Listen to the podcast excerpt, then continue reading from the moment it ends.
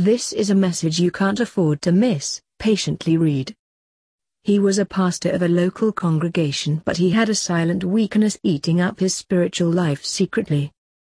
It was the weakness of immorality. He had tried to overcome the weakness but every effort had proved abortive. It got to a point where he concluded that nothing could be done about it.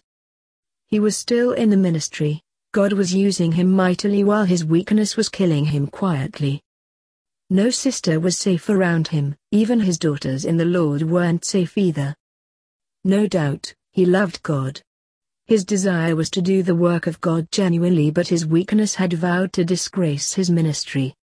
One day, an emergency case was brought before him. He thought it was like one of the usual cases God had been using him to handle.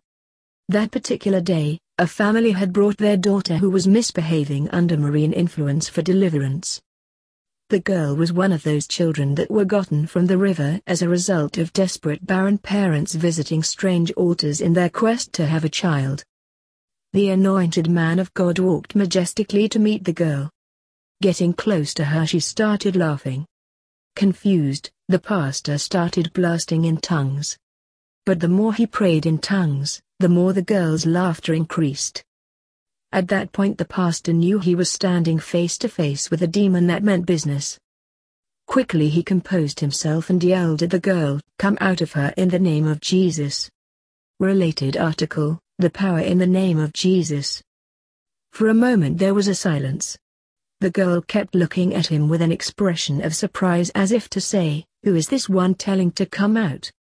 Then the pastor repeated the command, but this time it was as if he had provoked the spirit in the girl to anger.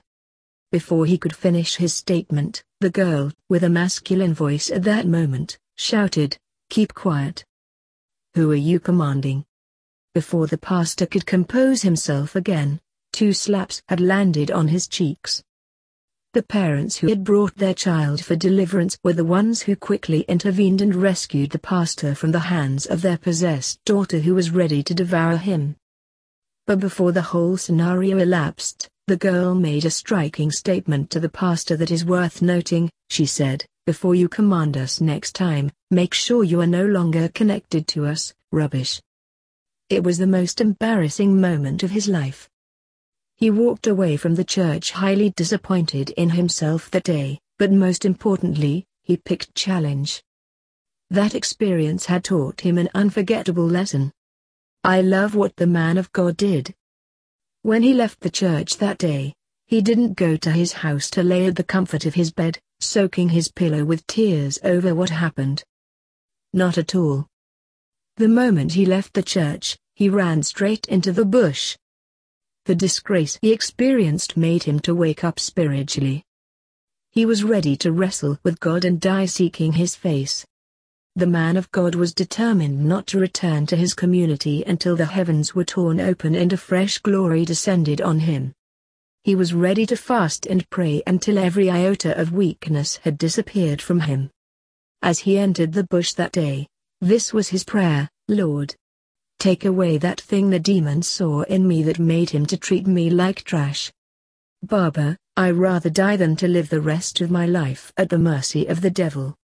Father, kill my weakness or kill me. He wasn't crying for anointing to command exploit in ministry. He wasn't asking God to give him prosperity. He wasn't crying for international connections and helpers. He was crying for just one thing, consecration. To cut long story short, that man of God tarried inside that bush for seven days without food or water. Exposed to cold, sun and wild animals, he travailed until he secured a visitation from heaven. He didn't do it with his clear eyes, a demon had humiliated him, he had no choice. By the time he returned from that mountain experience, he sent for that same possessed girl that had humiliated him. When the family of the girl brought her, the girl was still standing from afar when she started screaming. Her deliverance came by just having eye contact with the pastor. He didn't utter any word, the demon jumped out of her. Why? The glory of God had been restored in the life of the man of God. No demon from hell can withstand the glory of God. Sir. Have you fallen? Has your weakness conquered you? Have you become a laughing stock before demons? Has your prayer life died? Heaven is waiting for you. Don't give up on yourself, sir. Don't give up, Ma. There is a restorer that can put back what iniquity has eaten up in your life. Kai, let me stop here for now. If you are touched by this message, please don't just start commenting, hitting the share button. Heaven has orchestrated this day for your freedom. I hear God say that lost mantles are returning back. My brother pray. My sister pray. Me myself, I am praying now.